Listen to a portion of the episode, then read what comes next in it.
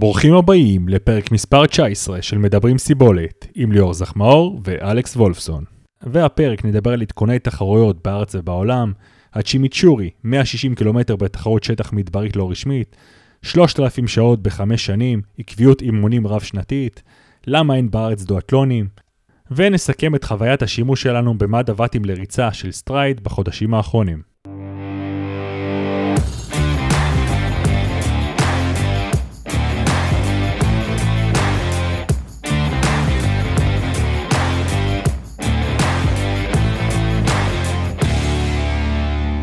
אהלן ליאור, מה נשמע? בסדר, אלכס, מה קורה? לונג טיים. כן, כן, אה, בסדר. שמע, וואו, יש לנו כל כך הרבה אירועים עכשיו שקרו באמת בתקופה האחרונה הזאת שלא היה לנו פודקאסט. אה, יש לנו הרבה אירועים לדבר עליהם. אה, בינתיים אה, בואו נספר באיזה תקופה אנחנו נמצאים. אה, אנחנו קצת לפני החיסון הראשון, איך נקרא לזה? כן. מה, מה התאריך היום? 13 לדצמבר? כן, בין חיסון לסגר. בדיוק, בדיוק. כן, בין חיסון 1.0 לסגר 3.0. סגר 3.0. אה, חדרי הכושר עדיין סגורים, הבריכות סגורות, עדיין אה, איכשהו שוחים קצת בים. אה, זהו, בוא, אז בואו נעבור ישר לתחרויות. היה לנו מלא דברים מעניינים. תשמע, קודם כל אני שמח שיש משהו שאפשר לדבר עליו, תחרויות שקרו. זה שינוי מרענן, חידוש מרענן, אז באמת בואו נתחיל ממשהו, שני דברים שקרו בעולם. אחד בתחום הריצה, הניפוץ של אה, שיא העולם בחצי מרתון, לא סתם ניפוץ, ניפוץ ביג טיים, ארבעה רצים ירדו מהשיא הקודם בחצי מרתון, והעמידו את השיא החדש על 57-32.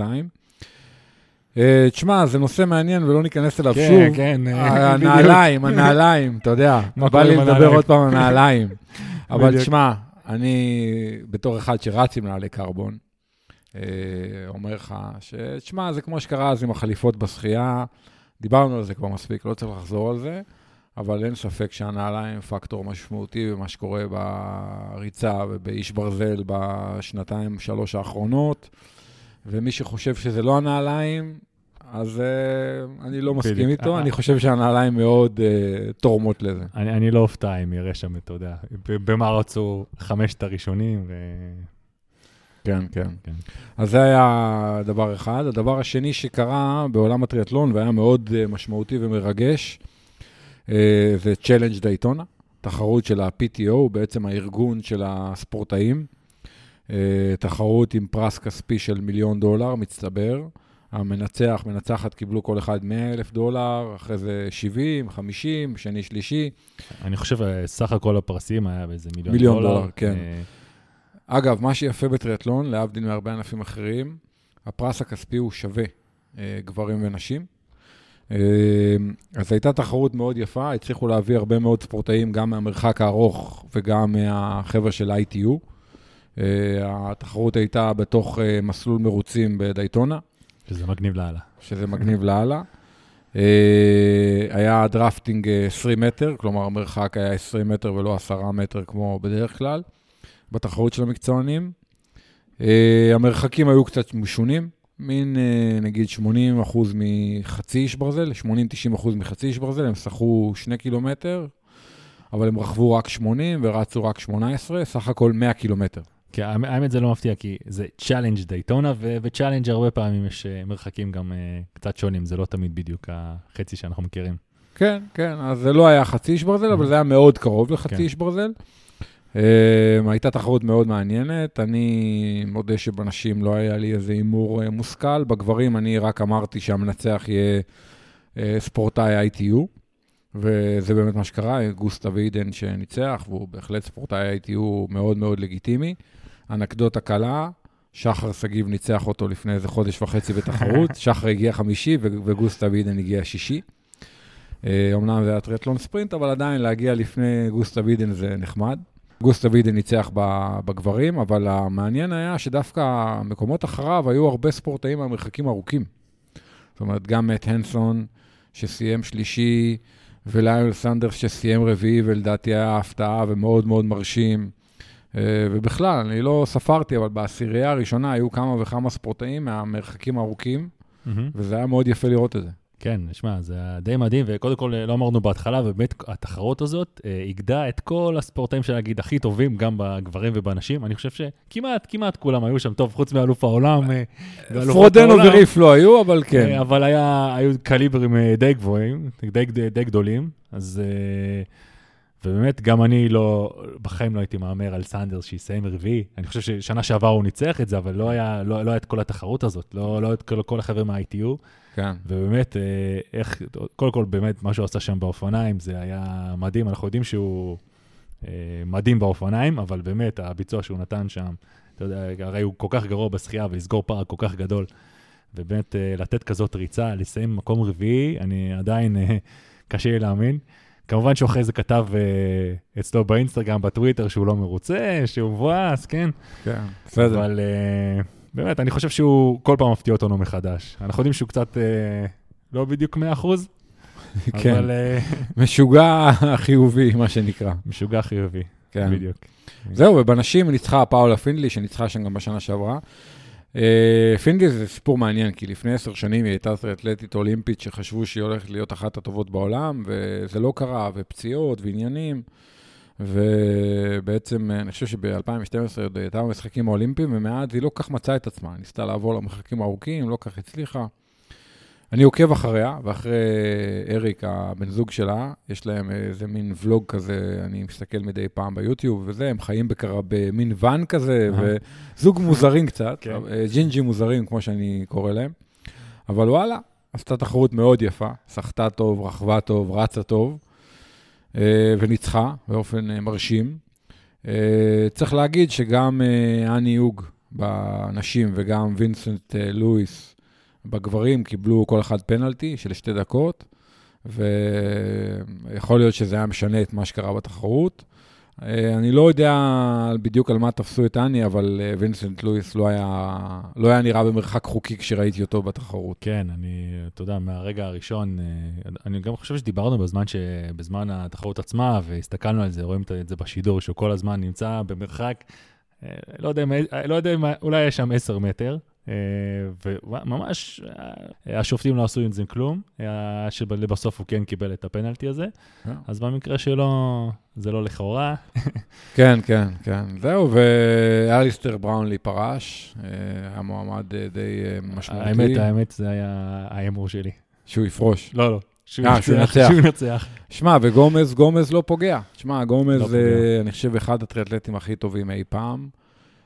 מדהים שבמרחקים הארוכים הוא הרבה פעמים לא פוגע. הוא לא פוגע באופניים. כלומר, לא, הוא... לא פוגע באופן, אני חושב כן. כבר שנים, הרבה מאוד שנים, אפשר לראות, גם אגב, אה, אני חושב גם בתחרויות חצי, אפשר לראות שבתחרויות באמת בלי drafting, שהוא לא, הוא, הוא לא שם באופניים, הוא פשוט לא כמו, לא כמו, כמו שאר ה top העולמי.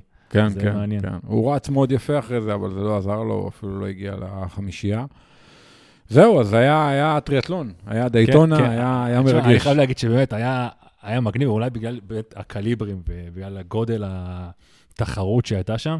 מצד שני, כמה שמגניב הנסקאר הזה, התחרות בסופו של דבר, זה היה, היה, היו שם 20 סיבובים באצטדיון הזה. כן.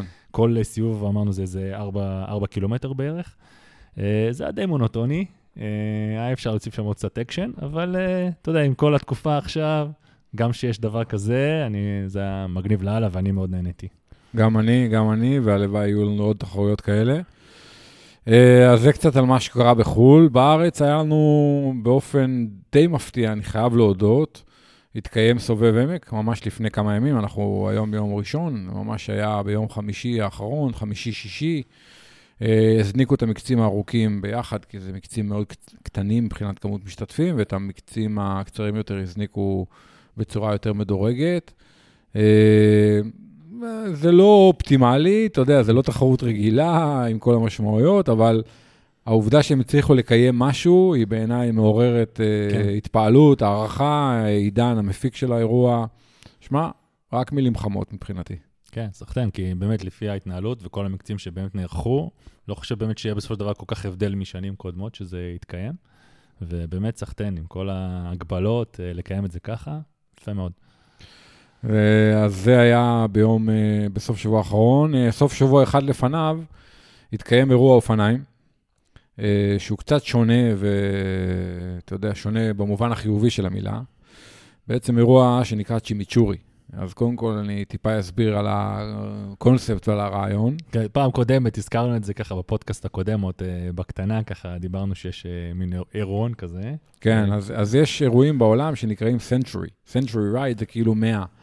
בדרך כלל זה 100 מייל, כי זה מדינות שמדברים במיילים, בארצות הברית וכדומה. 160 קילומטר. בדיוק, ופה בארץ אה, לפני, לפי, לפי מה שאני יודע, 13 שנים או משהו כזה, הביאו את הרעיון ואמרו בואו נעשה אירוע כזה בשטח, אה, עברתו לו את השם, במקום סנצ'ורי קוראים לזה צ'ימיצ'ורי. אה, אני עד היום לא, השת... לא השתתפתי בזה, כי זה תמיד לא הסתדר לי, עם ההכנות לישראמן, עם האפיק, עם הוואי, עם כל מיני דברים, ו... והשנה, גם בגלל שלא היה אירועים, והיה לי זמן, ולא הייתי עייף משום דבר, ואני לא מתכונן לשום דבר, אז אמרתי, יאללה, זו הזדמנות, ולא רק אני, למעשה הרבה חבר'ה מהקבוצה שהיו אמורים ללכת לעשות אפיק, וכן ישראמן, לא ישראמן, תכף נדבר על הישראמן, אבל בסופו של דבר אה, נסענו לשם להשתתף באירוע הזה. Mm-hmm.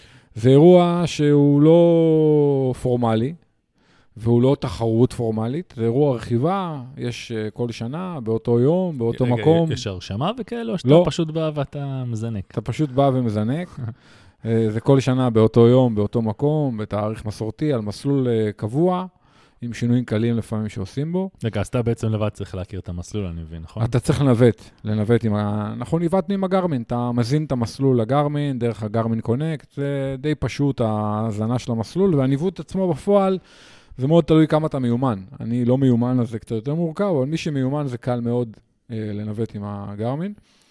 אה, אז ככה זה עובד, בעצם אה, מזנקים, וזהו, אין גם בסוף שער סיום, אין תוצאות, אין כלום, כאילו יש סטראבה, אם אתה רוצה ממש אה, להתעמק בדברים, אבל 80% מהאנשים באים בשביל לעשות. עוד פעם, אולי אנשים כן מנסים לרכוב מהר, אבל מצד שני, הרבה אנשים עוצרים לצלם, עוצרים לאכול משהו, כאילו לא לוקחים את זה יותר מדי תחרותי. כן, כן.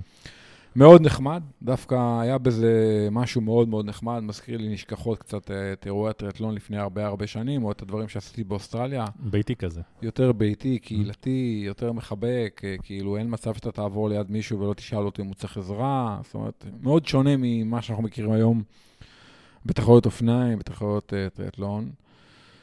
Uh, אנחנו נסענו ערב קודם, ישנו שם, uh, אתה יודע, כאילו התייחסנו לזה לצורך העניין ברצינות. Uh, זה עוד פעם, זה לא תחרות, אבל... כן, אבל נניח באמת, כמו שאמרת עכשיו, שאין שום תחרות באופק, uh, לפחות וגם הרבה זמן לא היה פה משהו רציני, אז uh, מניח שהחלטת לקחת את זה כפרויקט, או... כן. לפחות להתייחס לזה, כ... לזה כזה כתחרות, נכון? תראה, אני אגיד לך עכשיו כבר, אחרי הצ'ימיצ'ורי, נזכרתי כמה אני אוהב להתחרות וכמה זה חסר לי. אני תמיד אומר שאני מתאמן, אני אוהב להתאמן, אני לא צריך תחרות בשביל להתאמן. וזה נכון, אני אוהב להתאמן, אני אוהב לקום בבוקר מוקדם וללכת להתאמן.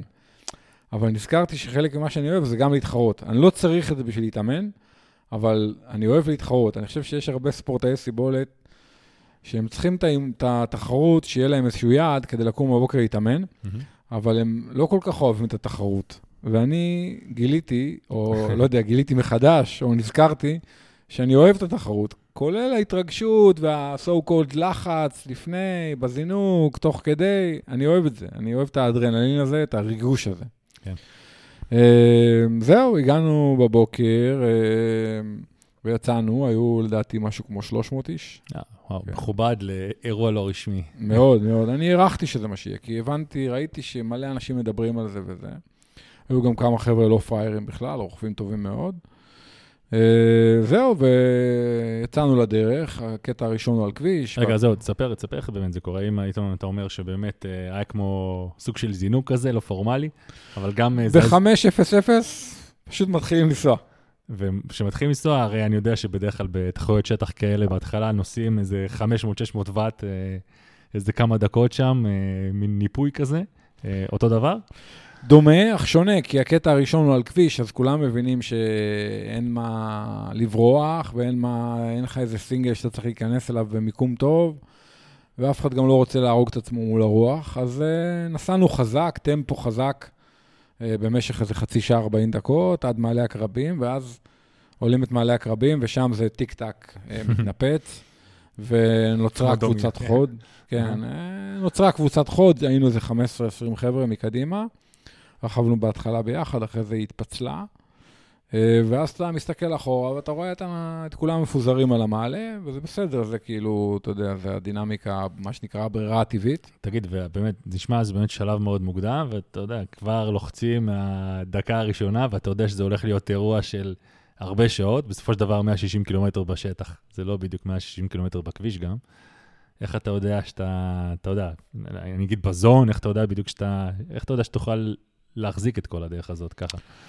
אז שמע, זה גם, קודם כל, אני אומר לך בהגדרה, אתה רוכב בהתחלה יותר חזק ממה שאתה חושב שאתה צריך לרכוב בסוף. שאלה Mhm. כמה יותר חזק. כן.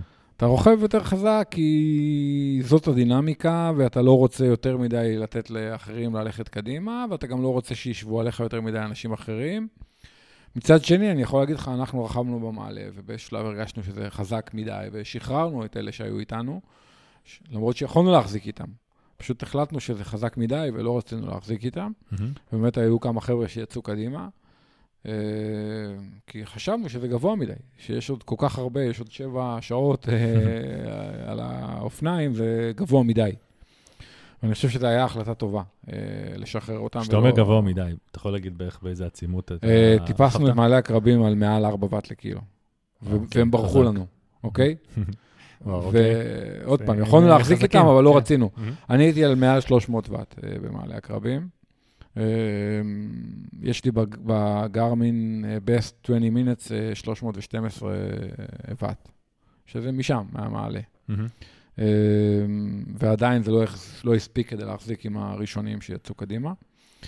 אה, זהו, והמשכנו, היינו חמישה חבר'ה מהקבוצה, היו איתנו עוד כמה חבר'ה לא מהקבוצה בשלב הזה. אה, אחד מהם רכב איתנו את הכל, רותם לוינסון, הבן של עמית לוינסון. מגניב. אה, וזהו, המשכנו, אה, אתה יודע, רוכבים. אה, תגיד לי, ואיך מבחינת תזונה, ואיך התחנות, איך איך זה עבד? יש תחנת תזונה אחת בשדה בוקר, היה בה כל מיני תמרים, בננות, זה עדיין חטיפים. נשמע, זה לא מספיק, כאילו, מה מה לקחת על עצמך?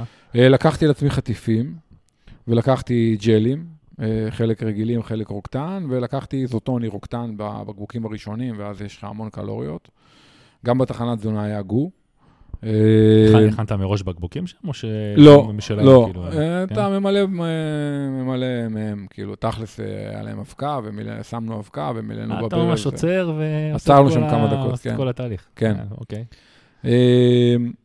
זהו, אז רכבנו עד שדה בוקר, שזה בעצם פחות או יותר חצי מהמסלול, אה, שהוא הרבה במגמת עלייה, והחזור הוא טיפה יותר במגמת ירידה, נגיד, באופן כללי, אבל החזור הוא יותר קשה, כי התוואי הוא יותר קשה, ויש לך כל מיני נחלים כאלה עם האבנים הקטנות, מה שאנחנו קוראים דשדש, שזה מהמם. כמו חול, טבע- חול, חול טובעני, אבל, אבל באבנים. מהמם. אה, זהו, מזג אוויר היה מעולה, אז לא הייתה בעיה של חום קיצוני או קור, הקור היה נסבל, אה, לא משהו היסטרי.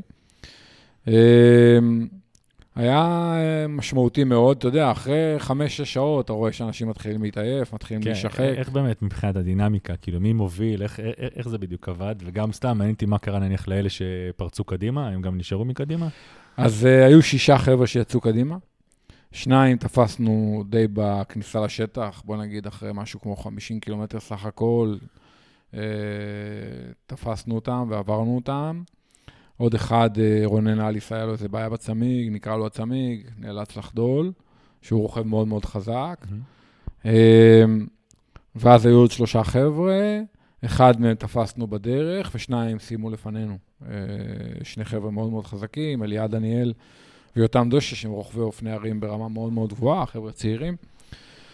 אה, תשמע, אני הסתכלתי על הוואטים, נגיד, בשדה בוקר בחצי, אז הייתי על, אה, אם אני זוכר נכון, 255 NP, משהו כזה, ובסוף סיימתי על 242, אז הוואטים ירדו בחצי השני, ללא ספק.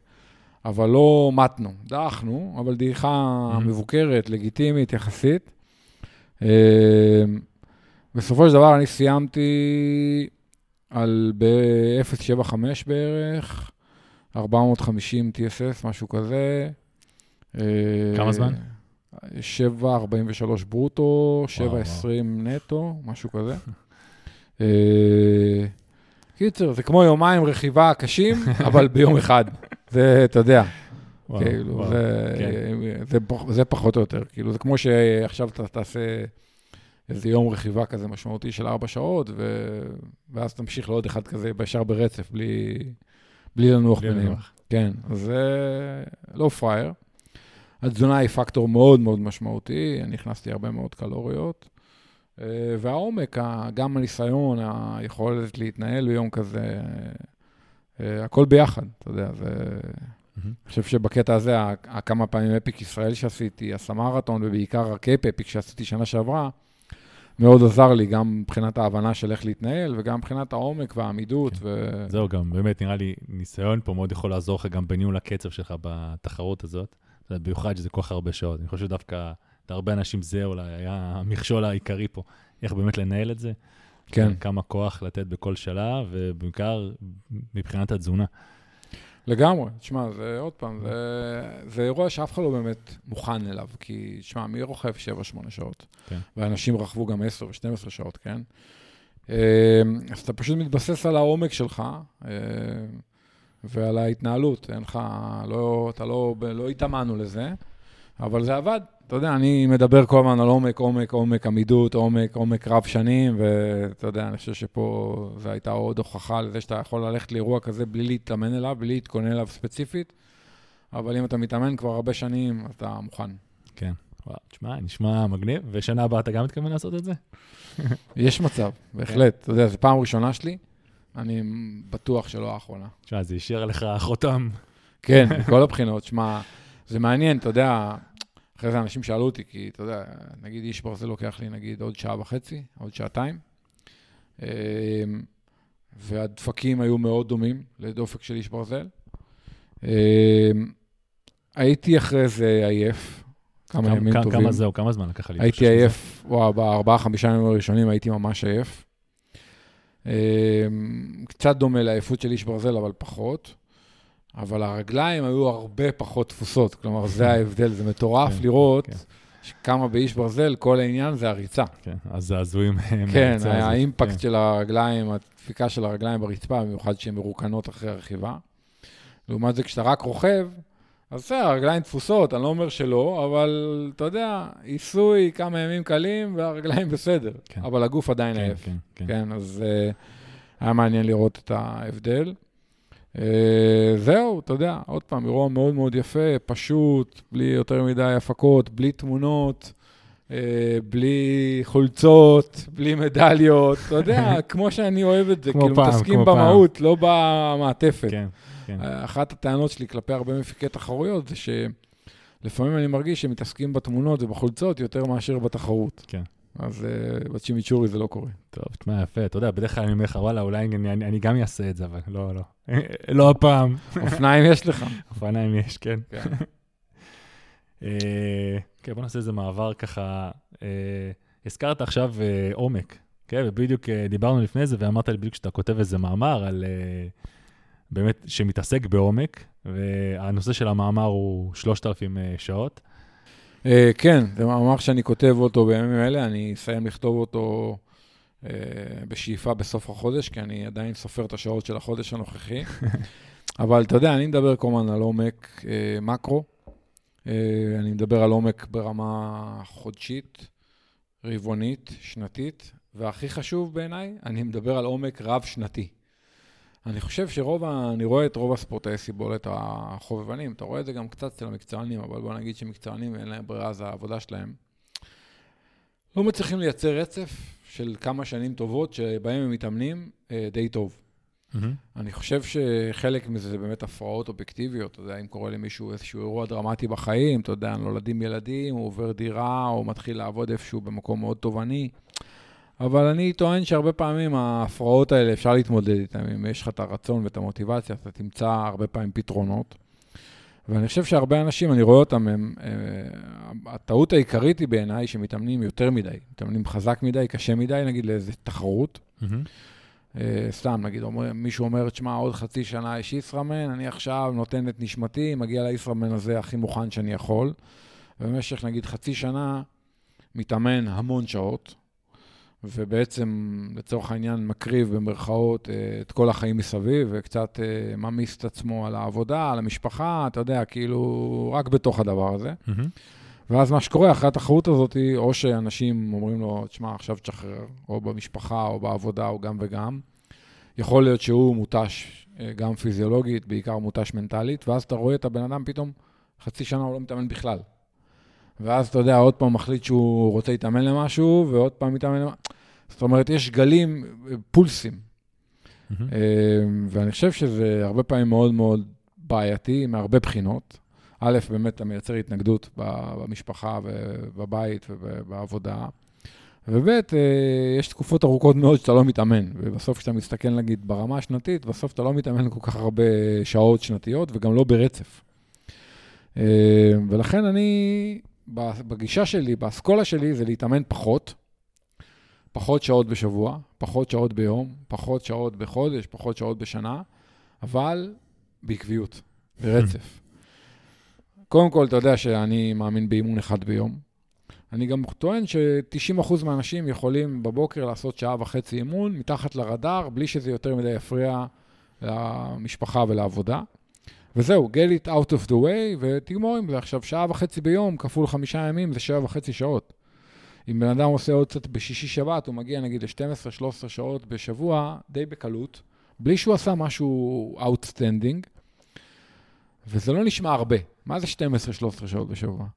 אבל כשאתה מכפיל אה, 12 שעות בשבוע כפול 52 שבועות בשנה, אז זה כבר נהיה 600 שעות בשנה. כן. וזה אז אני- מה- מה- מה זה 3,000 שעות? החמש שנים האחרונות. אה, סתם נתפסתי כאילו לחמש שנים, כי אני חושב שחמש שנים זה זמן ארוך, אבל לא ארוך מדי ו- וגם לא קצר מדי, אלא איזושהי פרספקטיבה שאפשר להסתכל עליה. אה, אני חושב שהרבה אנשים, יש להם גם בחמש שנים האחרונות את התוכנות, או את הגרמין קונקט, ה-Strava, את ה-TrainingPeaks, אז הם יכולים לב- לבחון אצלהם. כן, זה אפילו שולח להם, כל, כל סוף שנה זה שולח להם דוח. בדיוק, אז כל אחד, לדעתי, להרבה אנשים כבר יש את החמש שנים האחרונות איפשהו, באחת משלושת התוכנות, אולי בשלושתן, והם יכולים לתחקר אצלם כמה שעות הם התאמנו, נגיד, בחמש שנים האחרונות. תשמע, אני אגיד לך משהו, אוקיי? אה, אני חושב שרוב האנשים שיצא לי להכיר בטריאטלון, רובם לא, לא מצליחים להתמיד. יותר מרובם. כאילו, באמת מעטים האנשים שהצליחו להתמיד לאורך השנים. אז נכון, יש הרבה שבמיוחד כאלה שמתחילים, מתמידים אה, בצורה רצינית שנה, שתיים, שלוש. יותר מזה, מעטים מאוד לדעתי, מעטים מאוד.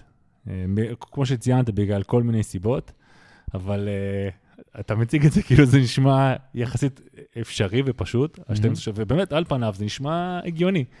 אבל עובדה שזה נשמע שזה לא עובד.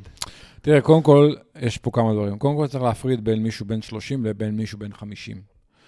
בן אדם בן 30, שיש לו כמה ילדים קטנים, והוא בתוך איזו עבודה תובענית, שאולי הוא התחיל לעבוד בה בשנה, שנתיים האחרונות, אז אובייקטיבית יותר קשה לו להתמיד. יותר קשה לו לייצר איזושהי עקביות אה, לאורך כמה שנים. לעומת זה, בן אדם בן 50, שהילדים שלו יוצאים מהבית, ושהוא כבר בעבודה הרבה שנים, או הוא עצמאי, כנראה יהיה לו יותר קל למצוא את השעות האלה בשבוע, בחודש, בשנה. כן, ועדיין, הרבה מהאנשים האלה, כמו שאמרת, מתאמנים אז חזק מדי, ואז מגיעים לשחיקה מסוימת, וגם מהשחיקה הם גם אה, נמאס להם, ואז אתה פתאום רואים שהם עוזבים, חוזרים עוד שנה, הרוב לא חוזרים. אה, אני חושב שפה הטעות היא הרבה של המאמנים. אני חושב שהרבה הרבה מהמאמנים שוחקים את הספורטאים שלהם, פיזיולוגית ומנטלית, ואני יכול להגיד לך משהו, הרבה אנשים שבאים לזון שלוש, אומרים לי, מה, זהו?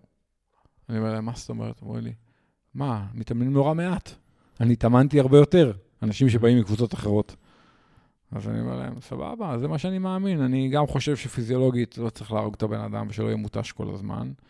וגם אני רוצה שבן אדם יהיה לו חיים, ושהוא בבית לא יתחילו להתעצבן עליו ובעבודה, ואז הוא יוכל להיות ספורטאי סיבולת בעשר שנים, עשרים שנה הקרובות, ולא אחרי שנתיים, שנה, יהיה גמור מכל הבחינות ויעזוב. כן. ויעזוב את הענף. וזאת הגישה שלי. אתה יודע, וגם אני מתאמן ככה. אני, מת... אני לא מתאמן המון שעות בשבוע, אבל אני מתאמן שבוע אחרי שבוע אחרי שבוע אחרי שבוע, חודש אחרי חודש, שנה אחרי שנה. ובסוף זה מצטבר. הגוף הוא מערכת חכמה, מערכת העצבים, השרירים. שמע, הגוף לומד את התנועות, והוא מתייעל. ואז האפקט המצטבר הוא מאוד משמעותי, ואתה פשוט נהיה הרבה יותר חזק, בלי שאתה צריך להתאמן כל כך הרבה שעות. הרבה יותר חזק, הרבה יותר יעיל. כן. אני, אני יכול מחר לעשות איש ברזל בתוצאה שהיא רבע שעה, 20 דקות מהתוצאה הכי טובה שלי. כדי לעשות את התוצאה הכי טובה שלי, אני צריך להתאמן עכשיו שלושה חודשים, נגיד ברצינות, חודשיים, שלושה, מוכוון. אבל הכושר הבסיסי שלי הוא טוב. וזה שונה מאוד ממקצוענים. אני חושב שאנשים מסתכלים על המקצוענים ומנסים לחקות אותם. ובהרבה דברים, לחקות את המקצוענים, בעיניי זה טעות. אני אסביר למה אני מתכוון. מקצוען, א', הוא מתאמן הרבה יותר שעות בש, בשנה. כן, הוא מתאמן, אם אנחנו מתאמנים 600, הוא עושה 1,200. זה החיים שלו. כן, כן. אתה מבין עד כאן? מקצוען עושה נגיד 1,200 שעות בשנה באיש ברזל, בסדר גודל, אבל הן מחולקות מאוד מאוד שונה. אוקיי, הוא מתאמן נגיד בשבועות מסוימים 30-35 שעות, ואז בשבועות מסוימים הוא מתאמן כמעט ולא. זאת אומרת, הם עושים פגרה בסוף השנה, הם לפעמים לוקחים, אה, אתה יודע, עוד פעם, עושים קצת טייפר לפני תחרות, קצת חופש אחרי התחרות. אז אתה תראה כמות שעות מאוד גדולה, אבל החלוקה היא מאוד מאוד שונה. אם אנחנו ננסה לחכות את זה, זה לא יעבוד לנו בשום צורה שהיא. א', אם אני אנסה להתאמן 30-35 שעות בשבוע, אני אחרי שבועיים כאלה, אני מחוסל. אתה קורס, כן. ב', תראה, אין לי גם את הפניות לעשות את זה. מצד שני, אני גם לא צריך את ההפסקות האלה שהם עושים, כי אני לא מתאמן בעומס הזה. לבן אדם כמוני, ואני חושב שלרוב הספורטאים החובבנים, יותר נכון לשטח את העקומה בהקשר שאין פיקים אדירים של כמות שעות אימונים בשבוע, אבל גם אין הרבה שבועות שאתה לא מתאמן בכלל. כן. והכל יותר מתון כזה. הגלים הם מאוד מאוד מתונים, מאוד עדינים. אתה מתאמן, בוא נגיד, בין 10 ל-12, ל-15 שעות בשבוע נגיד, רוב השבועות בשנה. פה ושם אתה עושה שבועות שהם יותר מזה, אם אתה מתאמן לאיש ברזל או משהו מאוד ארוך, וכמובן שאתה פה ושם עושה שבועות שהם פחות מזה, שאתה לפני תחרות, אחרי תחרות, אה, דברים כאלה, אבל רוב השנה, ואז זה, זה, זה sustainable, אתה יכול להפוך את זה למשהו שהוא חלק אינטגרלי מהחיים, מכל הבחינות. וגם עוד פעם, ברגע שאתה לא מתאמן בטירוף, אתה לא מייצר הרבה התנגדות. בבית, בעבודה, כי זה כבר חלק מהחיים, וזה קצת under the radar, כי אתה בבוקר קמת מוקדם, דפקת את השעה, שעה וחצי שלך את האימון, אף אחד לא בדיוק הרגיש, הכל בסדר, אתה, אתה נוכח. ואני מאוד מאמין בזה, ככה אני מתאמן וככה בגדול אני מאמן, ואני חושב שגם התוצאות, הם, אה, זה עובד. כן, תשמע, אנחנו, אנחנו, אתה יודע, אתה רואה שזה עובד אצלך, אני חושב שגם במקרים אחרים, של ספורטאים שאנחנו רואים שהם עקביים, אנחנו רואים שזה, שזה עובד. רק באמת, אבל להצליח לעשות את זה, זה, זה לא פשוט. לא פשוט uh, בכל המובנים, אבל uh, למי שמצליח, uh, כל הכבוד, וזה באמת הדרך להגיע גבוה. בעיניי כן, אבל אתה יודע, צריך סבלנות גם, כי לוקח זמן להשתפר. אתה יודע, אני יכול להגיד לך שבאים אנשים להתאמן אצלי, אז אני רואה מישהו אחרי איזה חודשיים, שלושה, אני אומר לו, תשמע, אתה עוד שנתיים, אתה יכול להיות ממש טוב. אז אתה יודע, מצד אחד הוא שמח, שאני רואה שהוא יכול להיות ממש טוב, מצד שני הוא מה זה מתבאס? שנתיים. שנתיים? מה, חשבתי עוד שלושה חודשים. בתחרות הקרובה אני הולך לעשות אה, סאב תשע. לא, אין לי מקל קסמים, זה ייקח זמן. אתה יודע, ובדרך כלל אחרי איזשהו זמן, אנשים באים ואומרים לי, תשמע, אני לא הבנתי אז על מה אתה מדבר, עכשיו אני מבין. א', אני הרבה יותר טוב ממה שהייתי, וב', עכשיו אני מבין על מה דיברת, על הצורך הזה לצבור את העומק, את הניסיון, גם הפיזיולוגי, הטכני, המנטלי. אתה יודע, אני יכול לתת לך דוגמאות שמיות גם, אתה יודע, אנשים שכאילו התחילו והיו טובים, אבל לא מדהימים, ועוד כמה תחרויות ועוד כמה חודשים, ואתה רואה שנתיים אחר כך, הבן אדם הוא הרבה יותר טוב. וגם, אתה יודע, אתה מסתכל על אנשים שהם באמת מהטובים בארץ בטריאטלון, אתה יודע, אני אתן לך דוגמה, אמיר בכר כזה. אתה יודע, הוא בעיניי, הוא, אתה יודע, דוגמה ל... הבן אדם הוא, אתה יודע, הוא, לא יודע, הוא 30 שנה טריאטלט, אתה מבין? עכשיו, הבן אדם, הוא הולך היום לתחרות שחייה, הוא עומד על פודיום. הוא הולך לתחרות אופניים, הוא עומד על פודיום. הוא הולך לתחרות ריצה, הוא עומד על פודיום. נכון. עכשיו, הוא לא מתאמן בטירוף. אמיר בכר לא מתאמן 30 שעות בשבוע, אני יודע. אני, אני, אתה יודע. הוא מתאמן, אבל פשוט עקבי. אתה מבין? הרבה שנים. ואתה רואה כמה הוא טוב וכמה הוא יעיל, כאילו. ויש עוד דוגמאות. וזה, בעיניי, זה המודל.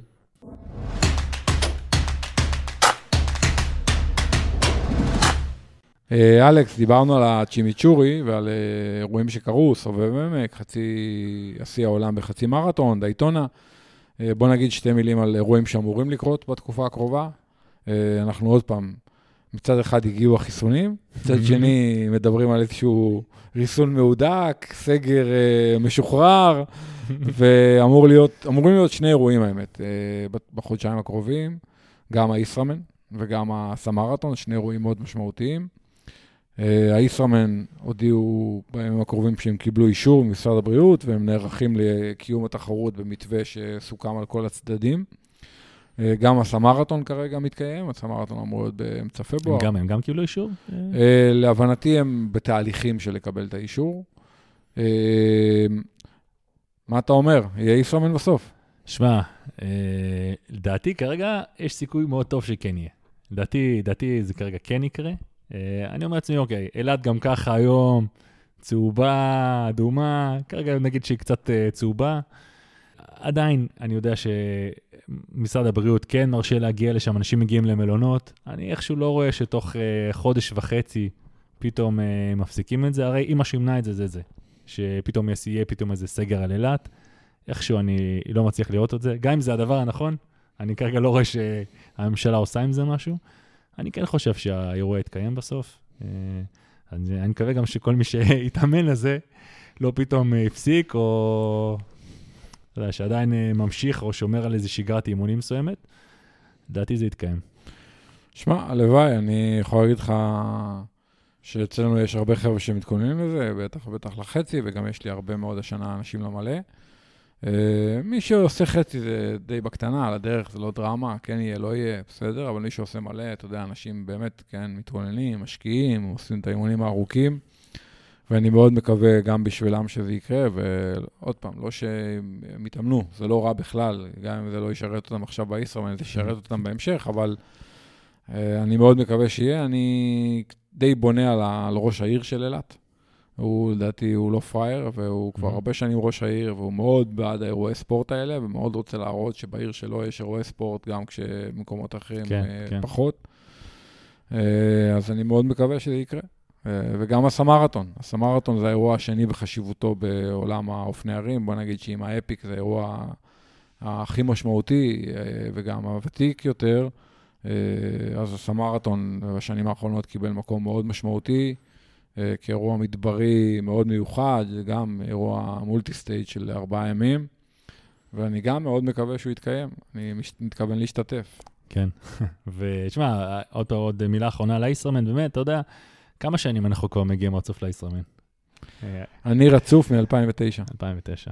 כן. אז באמת שנה אחת שפתאום זה לא יתקיים, זה יהיה מבאס. אתה יודע, הרבה אירועים אמנם לא יתקיימו, אבל האיסרמן, אתה יודע, זה אירוע שלנו, זה אירוע... אתה יודע, באמת זה משהו מיוחד אצלנו פה בארץ, ואני כן, פשוט, אני מאוד מקווה שזה יתקיים. יאללה, ונתראה שם. כן. ואנחנו כנראה נדבר עוד אה, בהמשך, בפודקאסטים הבאים עוד הרבה לקראת, וטיפים, ומה שאנחנו בדרך כלל עושים. אני רוצה להזכיר לכם שאפשר uh, להאזין לכל הפודקאסטים uh, דרך האתר שלנו, endurancetalks.com. Uh, הפודקאסטים גם זמינים דרך Spotify, uh, iTunes וכל uh, אפליקציית uh, פודקאסטים אחרת. אה, כל פודקאסט כזה, בדרך כלל גם התקציר שלו עולה אחרי זה לפייסבוק. אה, אנחנו מאוד נשמח אם תשתפו את הפוסטים האלה, זה יעזור לנו מאוד.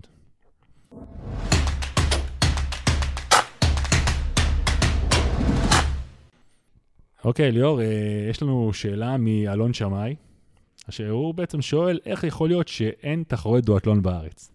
האמת, אני זוכר שפעם היה... היו הרבה. היו הרבה. כן. נכון, ווואלה, היו תחרויות מגניבות לאללה, ותשמע, אין כלום, כלום. תראה, הדואטלון הכי מפורסם בעיניי והכי משמעותי היה גם לזכרו של מישהו, כן. בדיוק. ניר פורז ברמת השרון, זה התקיים אה, הרבה שנים, היה פורמט כביש ופורמט שטח. הריצה הייתה בשדות התותים המיתולוגיים של רמת השרון וברחוב של, הקן, של, ה, של ההורים שלו, הרחוב שבו הוא גר, אה, ליד הקאנטרי של רמת השרון. והריצה הייתה באיילון של פעם, אה, הרכיבה הייתה באיילון של פעם, בכביש, ו... ומי שעשה את השטח כמוני, רכב בשדות התותים שגם רצנו בהם. בגליל ים, לא זה נראה? אה, באזור גליל ים, כן. כן. וזה היה אירוע מאוד מיוחד, מאוד יפה, מאוד גדול ומאוד משמעותי ב- בלוח השנה של אה, איגוד הטריאטלון הישראלי. אה, זה נכחד, כמו הרבה אירועים, לצערנו, אה, כמו הרבה אירועים שהם אירועי הנצחה. אה, היה דואטלון, אה, היו כמה דואטלונים, היה פעם דואטלון ברמת הגולן, והיו את הדואטלונים שיוסי מלמן יזם, הפאוורמן, פאוורמן, הדואטלונים כן. הארוכים. אני עשיתי אחד בלהבים ב-2003, עם אופני כביש, איך עשית? מה מה היה לך עם שם? אופני כביש, כן. היה 20, 90, 10 או משהו כזה. היה אירוע מאוד מיוחד ומאוד קשה. אה, היו דואטלונים, בקיצור, היו במדינת ישראל דואטלונים. אז מה קרה? אה, היה בניצנה, אה, בניצנה. בניצנה היה דואטלון. אליפות הארץ. כן, כן, היה לא? בניצנה כמה שנים. Mhm. ניצנה למשל זה לוקיישן קלאסי לדואטלון, כי זה קל מאוד לסגור את הכביש. מניצנה למשאבי שדה. מאוד קל לייצר שם מסלול ריצה לכיוון קמעין וכדומה. זה מקום קלאסי לדואטלון, ופשוט הדואטלון הוא איכשהו גם סתם נכחד. דואטלון זה אירוע עם פוטנציאל בעיניי מטורף, נכון ל-2020. למה? גם כי זה הרבה יותר קל למצוא מקום. ברגע שאין לך את המגבלה נכון. של השחייה, אתה יכול לשים את זה בניצנה, אתה יכול לשים את זה ברמת הגולן, אתה יכול לשים את זה בכל מקום. וגם כי היום יש המון אה, רוכבי אופניים שהם רצים, והמון רצים שהם רוכבי אופניים.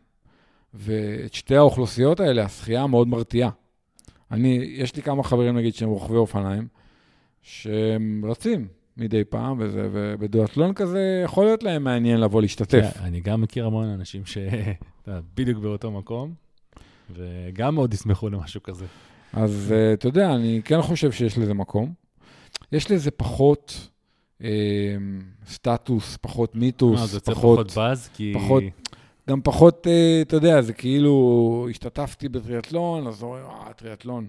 תגיד, השתתפתי בדואטלון, מה זה דואטלון? אתה מבין מה אני מתכוון? זה כאילו, מה, אתה לא יודע לשחות? מה זה דואטלון? אז כאילו, אתה יודע, אני לא רואה מישהו עושה קעקוע של דואטלון אה, ניצנה.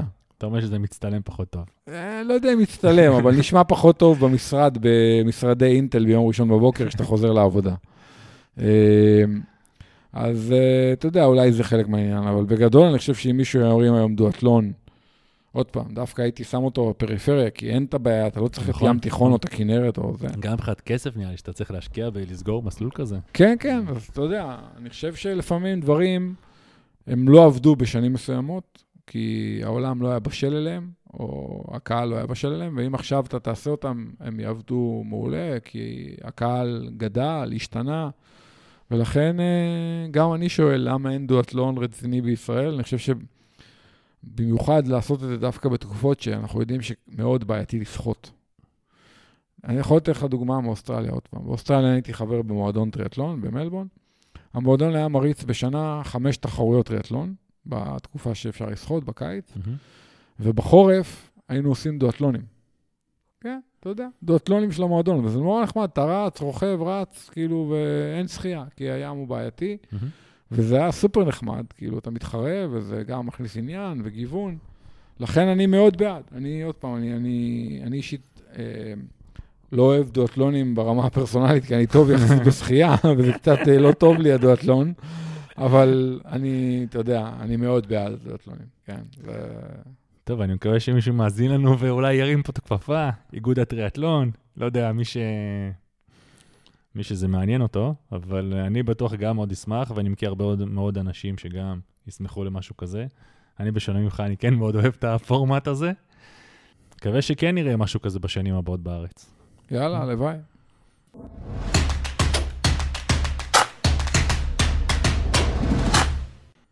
סיפרת לי שעשית איזה אימון אה, נחמד אתמול, אה, ואמרת לי שהשתמשת בבתים לריצה. שזה משהו ששנינו אולי מתנסים בו, אתה אפילו יותר ממני, בכמה חודשים האחרונים. יש איזה מכשיר נחמד שקוראים לו Stryd, שמודד אה, ואטים לריצה, עוד מעט נדבר בדיוק על מה, על מה מדובר. צריך כן לתת פה גילוי נאות, שמי שמביא אותו, היבואן שלו זה גם חבר טוב שלנו.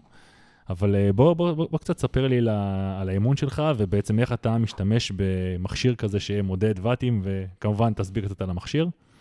תראה, קודם כל, ה-Stryd קיים כבר הרבה שנים.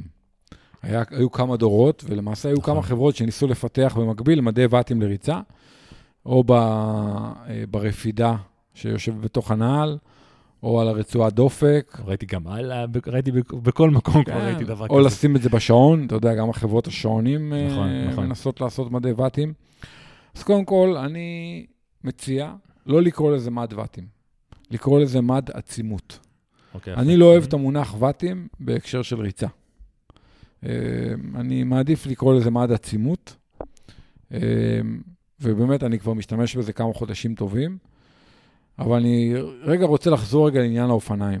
אני התחלתי לרכוב על אה, מד ואטים, עם מד ואטים באופניים בשנת 2005 כזה, 2006, של פולר. של פולר עם השרשרת וזה, זה רוב הזמן לא עבד, אבל...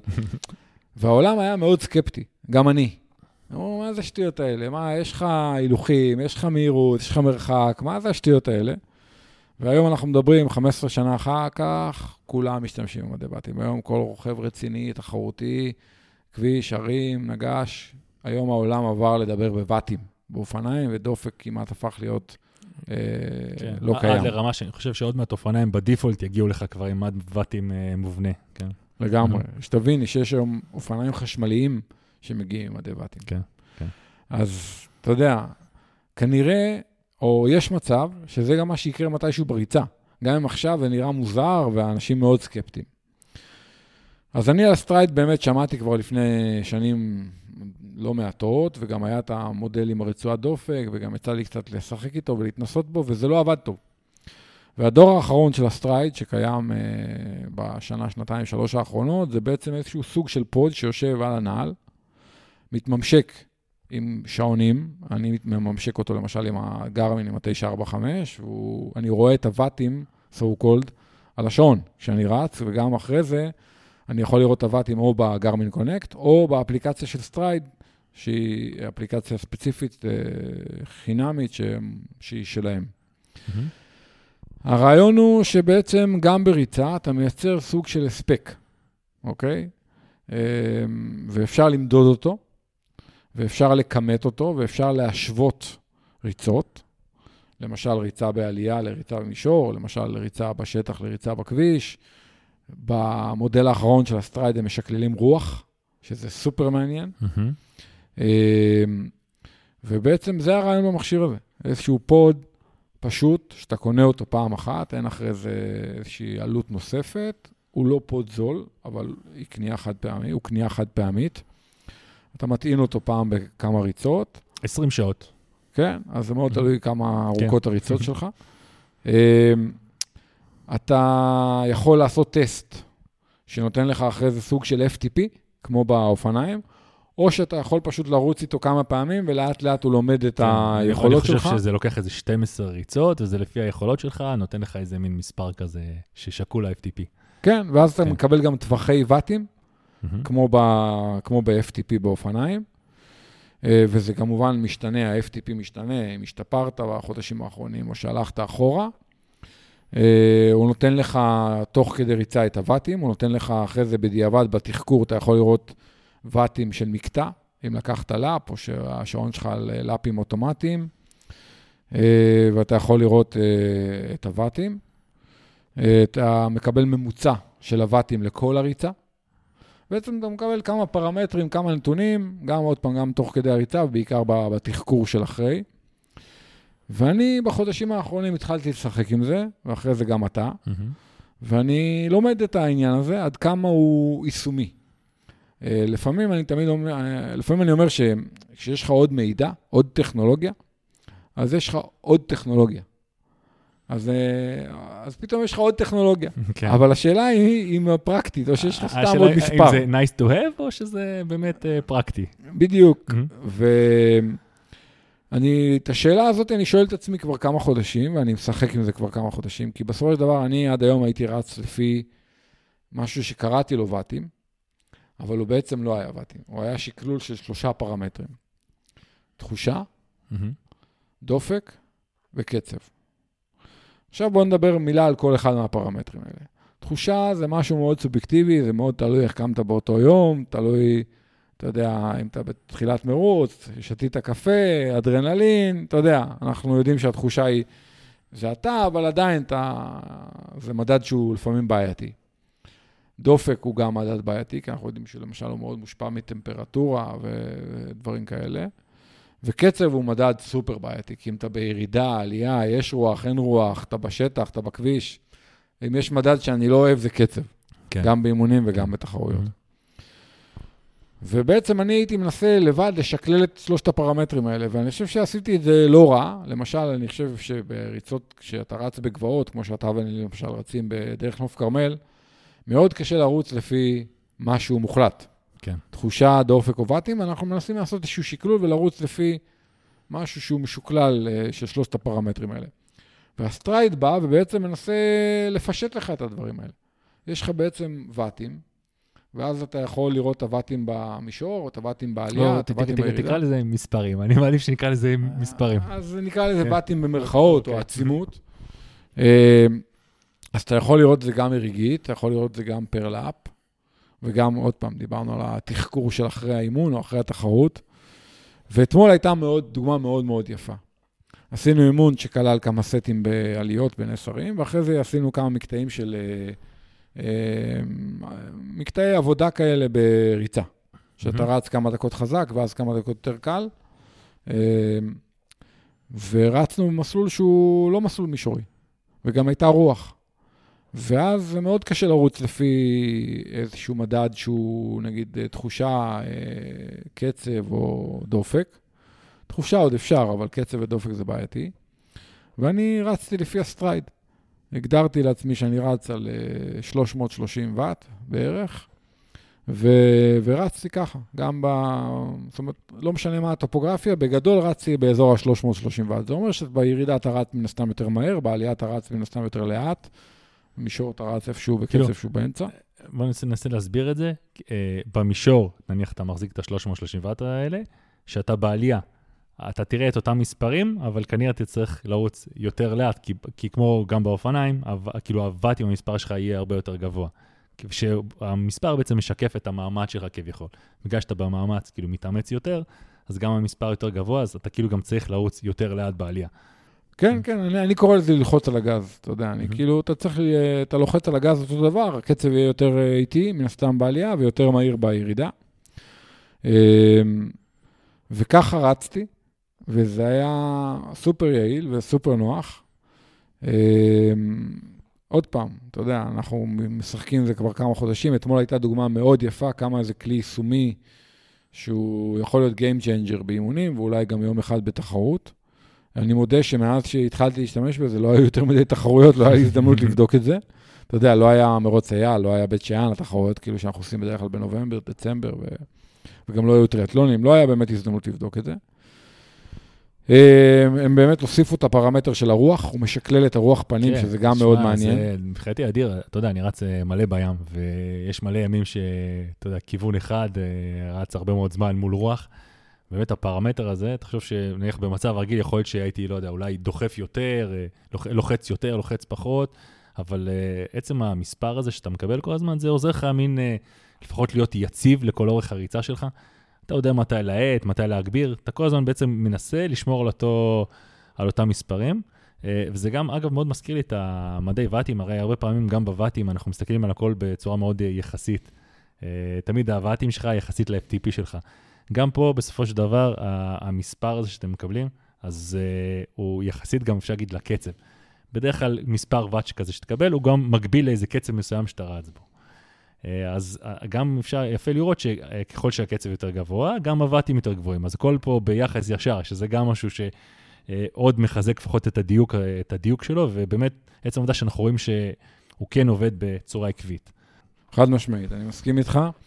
אמרתי לך קודם, לפני שהתחלנו להקליט, שאני חושב שרצתי בסביבות ה-4-10 כאילו, במקטעי עבודה, mm-hmm. אבל זה לא היה קצב 4-10. אתה מבין מה אני מתכוון? היו קטעים שזה היה יותר מהר וקטעים שזה היה יותר לאט, כן. אבל נגיד אי-פורט... אי-פורט ווייז, כאילו, כן. רצתי על אזור הנגיד 4-10, אתה מבין? כן. זה כמו, ש... כמו ריל פיל במזג אוויר, אז בדיוק. זה אותו דבר בריצה. בדיוק. כן. עכשיו, אני מסתכל בעולם גם, מה קורה עם המוצר הזה, נגיד, ב... עוד פעם, מן הסתם אני מסתכל יותר אצל טריאטלטים, אז אני מסתכל, אני רואה את ריצ'רד מארי, וקריסטיאן בלומנפלד, שניהם ספורטאי ITU מהטובים בעולם, משתמשים בזה. אה, הספורטאי הכי בולט שמשתמש בזה, אולי הוא לא הספורטאי הכי בולט, אבל הוא, אתה רואה שהוא מתאמן המון לפי זה, זה בן קנוט. נכון. שהוא... כן, אבל הוא, הוא, גם, הוא גם מספונסר שלהם, אז... אה, נכון, המאמן שלו, ג'ים ואנס, כן. הוא, הוא כתב גם איזשהו ספר אה, על ה Stryd, והוא פריק של הדבר הזה. כן. אה, בת- לפני כמה חודשים פרודנו עבר ל Hoka, אוקיי? הוא עבר מ Asics נכון. ל Hoka, וכשהוא רצה להחליט איזה דגמי Hoka הם טובים בשבילו, הוא ניסה את הדגמים עם ה Stryd. כי אז הוא יכל להשוות איזה קצב הוא מקבל מאותם ואטים. כן, כן. עכשיו אתה לוקח נגיד. נעל מסוימת, שם עליה את ה Stryd, נגיד אתה רץ 300 ואט. אתה רואה איזה קצב, על מקטע מסוים, נגיד אתה עושה הקפה באיצטדיון. אוקיי, מחליף נעל, שם את ה Stryd, רץ על אותם ואטים, אומר בוא'נה, עם הנעל הזאת אני 10 שניות יותר איטי, יותר לאט לאלף, כן, נגיד. כן. אז אתה אומר, אוקיי, הנעל הזאת אני פחות, היא פחות טובה לי, אני פחות יעיל איתה. זאת אומרת, הוא גם, אני חושב שהוא אחלה מוצר בשביל להשוות נעליים, ולהשוות נכון, כמה כל נעל צריך, מתאימה צריך לך. באמת להגיד שמהרגע שמוציאים אותו מהקופסה, אז לא, הוא לא צריך אה, שום כיול. באמת אפשר לשים אותו על כל נעל, וכביכול, לפחות גם ממה שקראתי הרבה בפורומים, אז אומרים גם שהקצב שהוא מראה לך, הוא מדויק יותר מה-GPS. במיוחד נניח שאתה רץ אה, ביער, או במקומות כאלה עם אה, סבך, או עם, אתה יודע, עם כיסוי, כיסוי שמיים. ואני גם, האמת, אני גם רואה את זה, ב, אתה יודע, בתוצאות ש, שאני רץ, שהוא הוא כן מאוד מדויק. לפעמים, אגב, הדיוק הזה קצת מעצבן, כי אתה רגיל שה-GPS מפרגן לך, ופה פתאום אתה רואה שאתה לא כזה טוב. כן. אז, אה, אבל בקטע הזה, ותשמע, גם אני לקחתי אותו גם ל...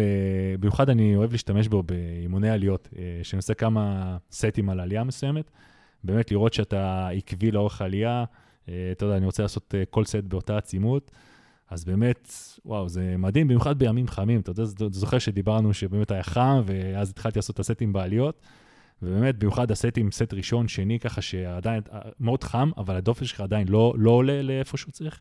אז המספר של הוואטים הוא שם, ואתה יודע בדיוק כמה אתה צריך להחזיק, אז uh, שם לי זה אישית מאוד כן תרם. Uh, צריך אולי גם להגיד גם חסרונות, כאילו סתם דברים ששמתי לב לאורך הזמן.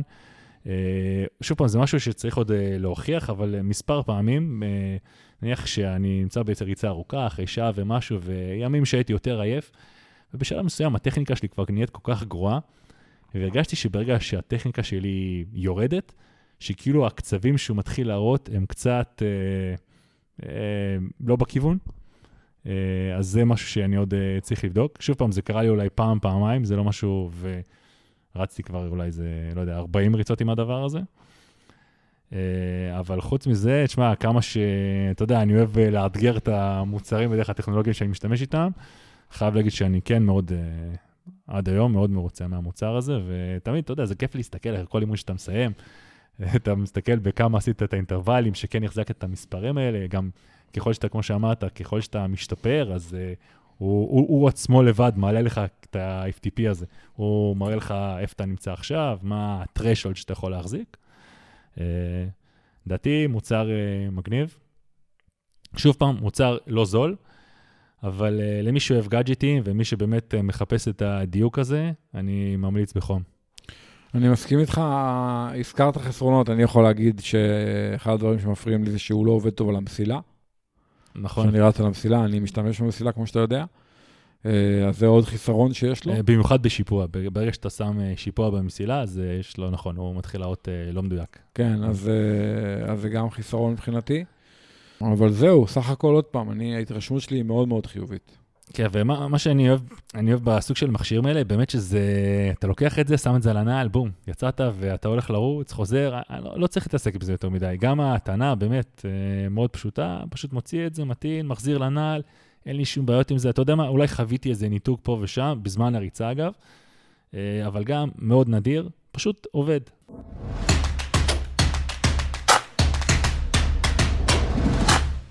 אם נהניתם מהפודקאסט, אנחנו נשמח אם תחלקו אותו עם חברים שלכם, פשוט תשלחו להם את הקישור לאתר שלנו, endurancetalks.com, או תפנו אותם לכל פלטפורמת פודקאסטים קיימת, iTunes, Spotify וכולי.